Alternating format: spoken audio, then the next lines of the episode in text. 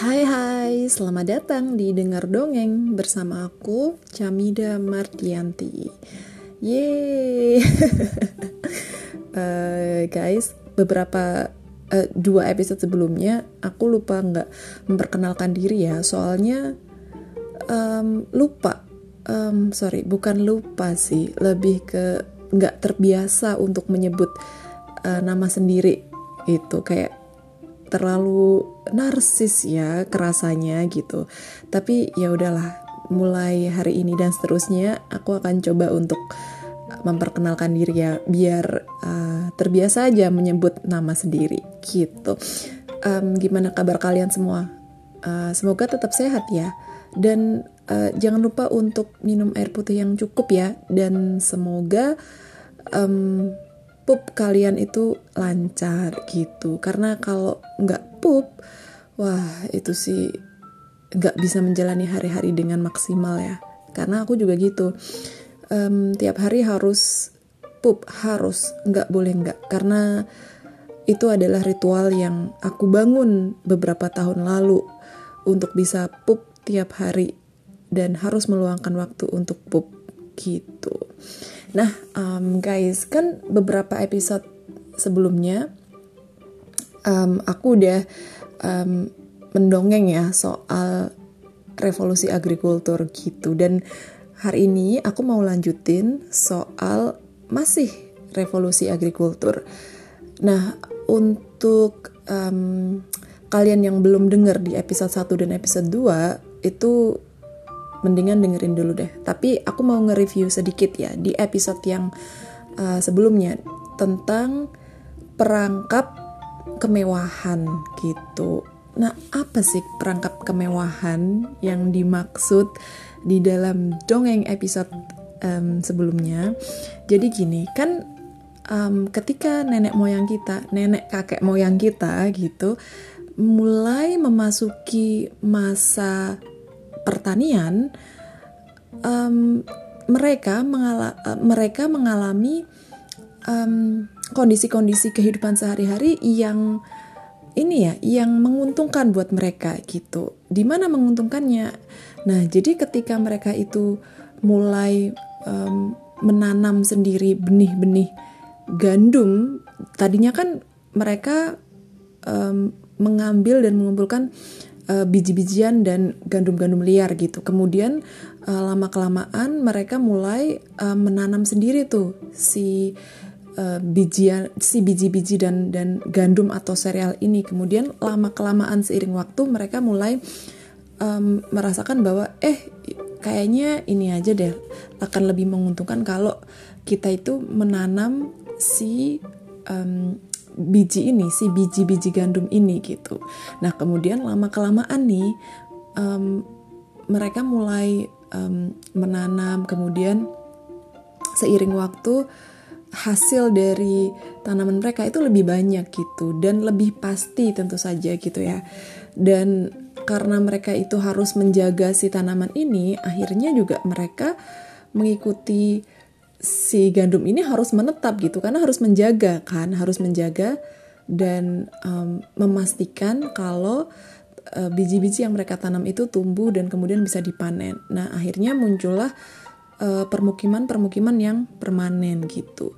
Jadi mereka terus-menerus untuk menanam di sini berarti mendomestikasi ya yang tadinya uh, tumbuhan gandum itu liar dan mereka hanya mengumpulkan dan mengambil aja secukupnya gitu. Nah, sekarang mereka mendomestikasi.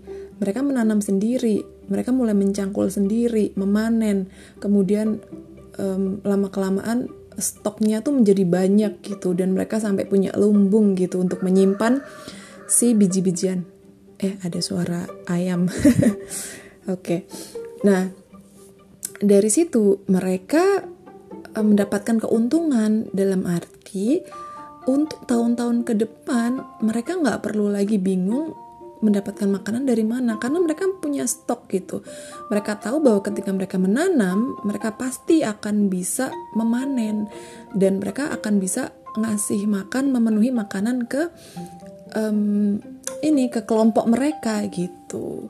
Nah tapi yang mereka itu tidak bayangkan yang mereka tidak um, apa ya yang mereka tidak prediksi bahwa ada konsekuensi-konsekuensi dari um, model um, menanam atau bertani seperti ini ya mereka mendapatkan kenyamanan um, kepastian dan di sini disebutnya kemewahan dengan model pertanian karena ya itu tadi mereka bisa dapat makanan tanpa harus uh, mencari mengumpulkan gitu dan dan bisa menyimpan lebih banyak Nah, tapi ada konsekuensinya nih. Apa itu? Pertama, um, ya memang betul bahwa um, apa namanya semakin banyak um, hasil panen yang mereka uh, dapatkan, itu mereka merasa secure, merasa aman um, dalam hal persediaan makan mereka. Tapi ternyata um, ketika mereka mendiami uh, wilayah tertentu dan bermukim gitu kan menjadi permanen gitu. Nah perempuan-perempuan itu mereka menjadi beranaknya itu lebih sering gitu. Karena kan mereka uh, nggak uh, perlu ke mana-mana ya nggak perlu berpindah dari satu tempat ke tempat lain. Jadi uh, tentu saja si perempuan-perempuan nenek moyang kita ini menjadi lebih sering hamil dan melahirkan gitu. Bahkan uh, setelah uh, melahirkan, kemudian bisa hamil lagi, melahirkan lagi, itu kan bisa um, setahun sekali gitu kan hamil. Nah, jadi populasi manusia itu men, men, bertambah gitu. Ketika populasi bertambah, maka akan semakin banyak perut-perut yang harus dikasih makan. Jadi kayak sama aja gitu. Oke, okay, uh, kita menghasilkan um, gandum yang banyak tapi ada banyak juga nih perut-perut dan mulut-mulut yang harus dikasih makan gitu jadi semakin populasinya tinggi itu semakin banyak juga um, gandum yang uh, harus dihasilkan untuk memberi makan populasi gitu kan. Itu yang pertama. Nah yang kedua apa nih konsekuensi-konsekuensinya? Nah ketika udah banyak gandum-gandum yang diproduksi gitu kan si anak-anak ini si bayi-bayi ini mereka mulai um, dikasih makan bubur-bubur gandum ini gitu. Dan um, akhirnya konsumsi um, susu air susu ibunya itu menjadi lebih sedikit dan dampaknya adalah um, kekebalan tubuh anak-anak ini itu menurun menjadi rentan terhadap penyakit. Dan akibatnya apa? Di situ mulai muncul kematian-kematian bayi atau kematian-kematian anak di usia yang muda gitu. Di situ juga disebutkan data bahwa satu dari tiga anak itu di usia sebelum mencapai 20 tuh udah mati gitu ya jadi uh, konsekuensi dampak yang kedua itu kemudian yang ketiga ketika eh, orang-orang ini mulai menetap dan kemudian menciptakan permukiman-permukiman permanen, di situlah menjadi sumber eh, sarang penyakit menular. Jadi kalau satu orang tuh kena penyakit akan sangat gampang sekali menular ke orang-orang yang lain karena mereka hidup uh, permanen di situ gitu dan populasinya banyak gitu kan. Itu sangat merugikan mereka banget gitu. Nah selain itu um, yang uh, konsekuensi yang selanjutnya yang keempat ketika uh, mereka uh, hanya ber apa bergantung kepada satu jenis tanaman untuk untuk hidup untuk memenuhi kebutuhan hidup mereka gitu yaitu gandum gitu. Uh, maka di situ ada namanya bahaya kekeringan gitu. Karena kenapa? Karena si gandum ini harus um, diairi gitu. Dan uh, air harus banyak uh, dikasihkan dialokasikan ke si gandum-gandum ini gitu. Jadi akan ada bahaya kekeringan. Dan itu juga berdampak buruk ya ke mereka sendiri gitu dan yang dan dan yang terakhir ketika mereka itu memiliki lumbung-lumbung uh, sim, lumbung-lumbung gandum gitu simpanan gandum maka itu men, apa ya mengundang pencuri-pencuri atau penjahat-penjahat atau musuh untuk datang dan menjarah gitu. Di, situ akhirnya uh, mereka menjadi repot lagi harus apa me menyiapkan uh, harus ada orang-orang yang menjaga punya tugas-tugas tersendiri untuk menjaga padi uh, padi gandum di lumbung-lumbung mereka gitu. Nah, konsekuensi-konsekuensi ini semua tadi itu tidak tentu saja tidak mereka perkirakan sebelumnya akan terjadi semacam itu gitu kan. Itu adalah konsekuensi-konsekuensi dari keputusan-keputusan um, yang diambil oleh mereka sendiri gitu. Nah, tapi um, ketika mereka tahu bahwa mereka mengalami kesulitan semacam itu, mereka mengalami kerugian semacam itu, dan um, uh, mengalami juga uh, banyak hal-hal yang merugikan mereka, apakah mereka lantas berhenti dan uh, berhenti bertani kemudian kembali ke kehidupan sebelumnya? Ternyata tidak, teman-teman. Uh, mereka disebut di buku ini tuh udah masuk ke dalam perangkap masuk ke dalam perangkap kemewahan. Kenapa? Karena mereka itu sudah e, terbiasa bergantung kepada um, hasil pertanian gitu. Kemudian ketika mereka terbiasa, it, kemudian itu berubah menjadi kebutuhan gitu. Jadi kalau itu sudah menjadi sebuah kebutuhan, untuk melepaskannya itu menjadi sulit gitu. Apa pun um, resikonya, konsekuensinya mereka akan terus mempertahankan itu gitu. Nah kemudian ketika mereka tidak bisa kembali ke kehidupan sebelumnya dan dan tapi mereka pada saat yang sama tahu bahwa mereka menghadapi banyak kesulitan-kesulitan, maka yang mereka pikirkan adalah, oh oke, okay, berarti um, kita harus bekerja lebih keras lagi, bertani lebih keras lagi, agar bisa menghasilkan panen-panen yang lebih banyak lagi gitu.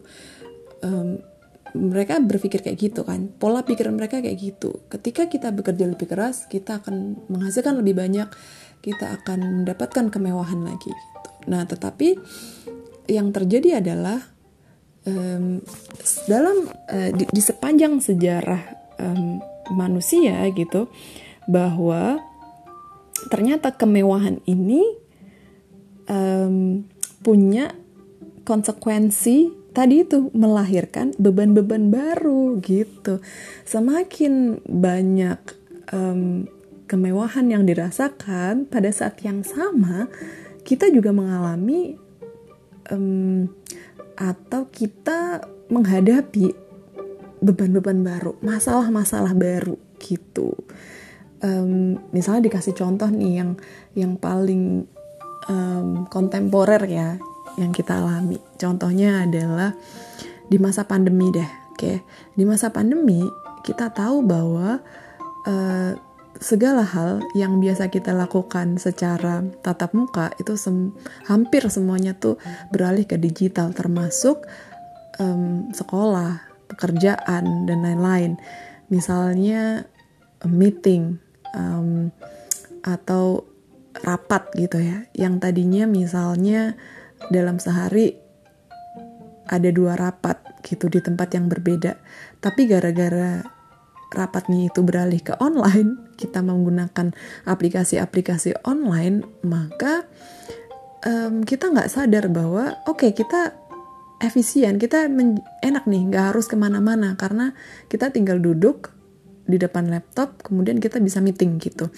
Nah tetapi yang terjadi adalah bukannya dalam sehari tetap ada dua meeting tapi meetingnya tuh jadi bertambah. Bisa sehari tuh ada 6 sampai 10 meeting gitu. Nah yang tadinya kita mikir bahwa oh enak ya nyaman karena uh, ada kemewahan berupa internet gitu kan. Digital ini mempermudah kita, tapi ternyata tuh hidup kita menjadi lebih sibuk di saat pandemi gitu. Kita menjadi meeting itu bisa sehari berkali-kali. Kita menjadi capek banget dan akhirnya tanpa sadar kita tuh mengalami apa ya? burnout namanya mungkin ya burnout capek banget capek banget exhausting gitu kan dan uh, ya kita jadi tidak bisa menikmati kemewahan itu gitu. Ternyata ketika ada kemudahan, ada kemewahan, ada masalah baru yang muncul. Hidup kita menjadi bukan yang santai tapi malah kayak seolah-olah kita ngerasa hidup kita tuh um, 10 kali lebih cepat gitu apa-apa harus segera apa-apa harus segera gitu nah itu teman-teman jadi ternyata kemewahan itu hmm, menjadi perangkap bagi manusia baik itu dulu di zaman kakek nenek moyang kita ketika memasuki uh, masa pertanian dan sampai hari ini pun kita masih merasakan perangkap-perangkap itu gitu. Oke, jadi oke, sorry, cukup cukup panjang banget ya reviewnya ya. nah, um, sekarang uh, aku mau lanjutin mendongeng tentang campur tangan Tuhan. Oke, dengerin ya. Skenario di atas menjelaskan revolusi agrikultur sebagai sebuah miskalkulasi. Itu sangat masuk akal. Sejarah penuh dengan miskalkulasi yang jauh lebih idiotik. Ini maksudnya idiot ya. Kemudian di eh, menjadi istilah idiotik. Namun tidak ada kemungkinan lain. Mungkin bukan pencarian kehidupan yang lebih mudah yang melahirkan trans transformasi itu Mungkin sapiens memiliki aspirasi-aspirasi lain dan secara sadar bersedia membuat hidup mereka lebih berat dalam rangka mencapainya. Para ilmuwan biasanya berusaha merujukkan perkembangan-perkembangan sejarah kepada faktor-faktor dingin ekonomi dan demografis. Ini memang lebih cocok dengan metode rasional dan matematis mereka. Dalam kasus sejarah modern, para ahli tidak bisa menghindari pertimbangan faktor-faktor non-material seperti ideologi dan budaya. Bukti tertulis memaksa tangan mereka. Kita punya cukup dokumen, surat, dan memoir untuk membuktikan bahwa Perang Dunia Kedua tidak disebabkan oleh kekurangan makanan atau tekanan psikologis. Namun, kita tidak punya dokumen dari budaya Natufian. Jadi, ketika menangani periode kuno aliran materialis menunjukkan kekuasaannya. Sulit untuk membuktikan bahwa masyarakat praliterasi dimotivasi oleh agama ketimbang kebutuhan ekonomi. Meskipun demikian, dalam kasus-kasus yang langka, kita cukup beruntung menemukan petunjuk-petunjuk. Pada tahun 1995, para arkeologis mulai mengekskavasi situs di wilayah Tenggara Turki yang dikenal dengan nama Göbekli Gobekli Tepe. Nggak tahu nih cara bacanya gimana. Gobekli Tepe. Ini di daerah Turki ya. Di lapisan tertua mereka tak menemukan tanda-tanda pemukiman, rumah-rumah, atau aktivitas keseharian. Namun, mereka menemukan struktur-struktur pilar monumental berhiaskan pahatan-pahatan spektakuler. Setiap batu pilar memiliki berat 7 ton dan mencapai ketinggian 5 meter. Di sebuah tambang dekat sana, mereka menemukan pilar pahatan setengah jadi seberat 50 ton. Secara keseluruhan, mereka menemukan lebih dari 10 struktur monumental yang terbesar lebarnya hampir 30 meter. Nah, di sini ada gambarnya, guys. Ada gambar um, struktur apa pilar tadi ya Para arkeologis terbiasa dengan struktur-struktur monumental semacam itu dari berbagai situs di seluruh dunia. Contoh yang paling terkenal adalah Stonehenge di Inggris. Namun setelah mereka mempelajari Gobekli Tepe, mereka menemukan sebuah fakta yang menakjubkan. Stonehenge bertarikh atau berusia 2500 sebelum Masehi dan dibangun oleh sebuah masyarakat agrikultur yang sudah maju struktur-struktur di Gobekli Tepe berusia sekitar 9500 sebelum sebelum Masehi. Jadi ini lebih tua guys yang Gobekli Tepe. Dan semua bukti yang tersedia menunjukkan bahwa struktur-struktur itu dibangun oleh pemburu penjelajah. Komunitas arkeologis mula-mula kesulitan menghargai temuan-temuan ini, tetapi pengujian demi pengujian memastikan uh, usia struktur-struktur itu dan masyarakat pra-agrikultur para pembangunnya. Kemampuan para pengembara kuno dan kompleksitas kultur mereka tampaknya jauh lebih mengesankan dari yang sebelumnya diduga. Mengapa satu masyarakat pengembara membangun struktur-struktur semacam itu? Mereka tak punya tujuan sengaja yang jelas. Struktur-struktur itu juga bukan rumah jagal mamut, juga bukan tempat berteduh dari hujan atau bersembunyi dari singa.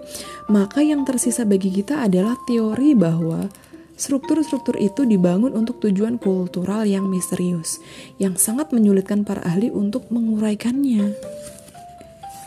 Apa pun itu, para pengembara berpandangan struktur itu pantas dibuat dengan menghabiskan tenaga dan waktu.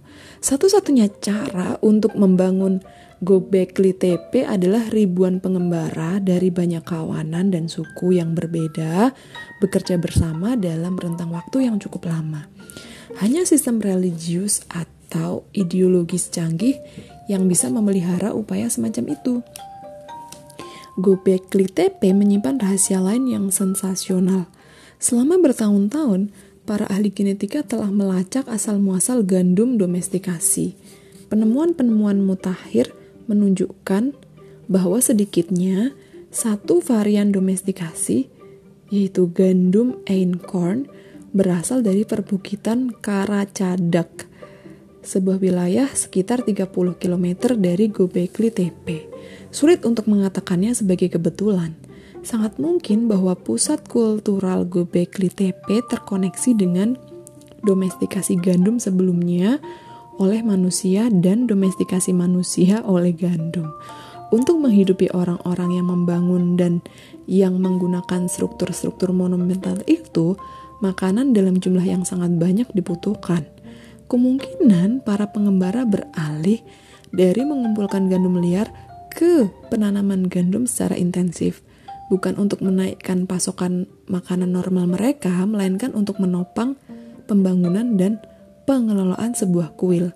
Dalam gambaran konvensional, para pelopor mula-mula membangun sebuah desa. Lalu ketika desa itu makmur, mereka mendirikan kuil di tengah-tengahnya. Namun, Gobekli Tepe menunjukkan bahwa kuil mungkin mula-mula dibangun dan sebuah desa tumbuh belakangan di sekitarnya. Nah, gitu teman-teman.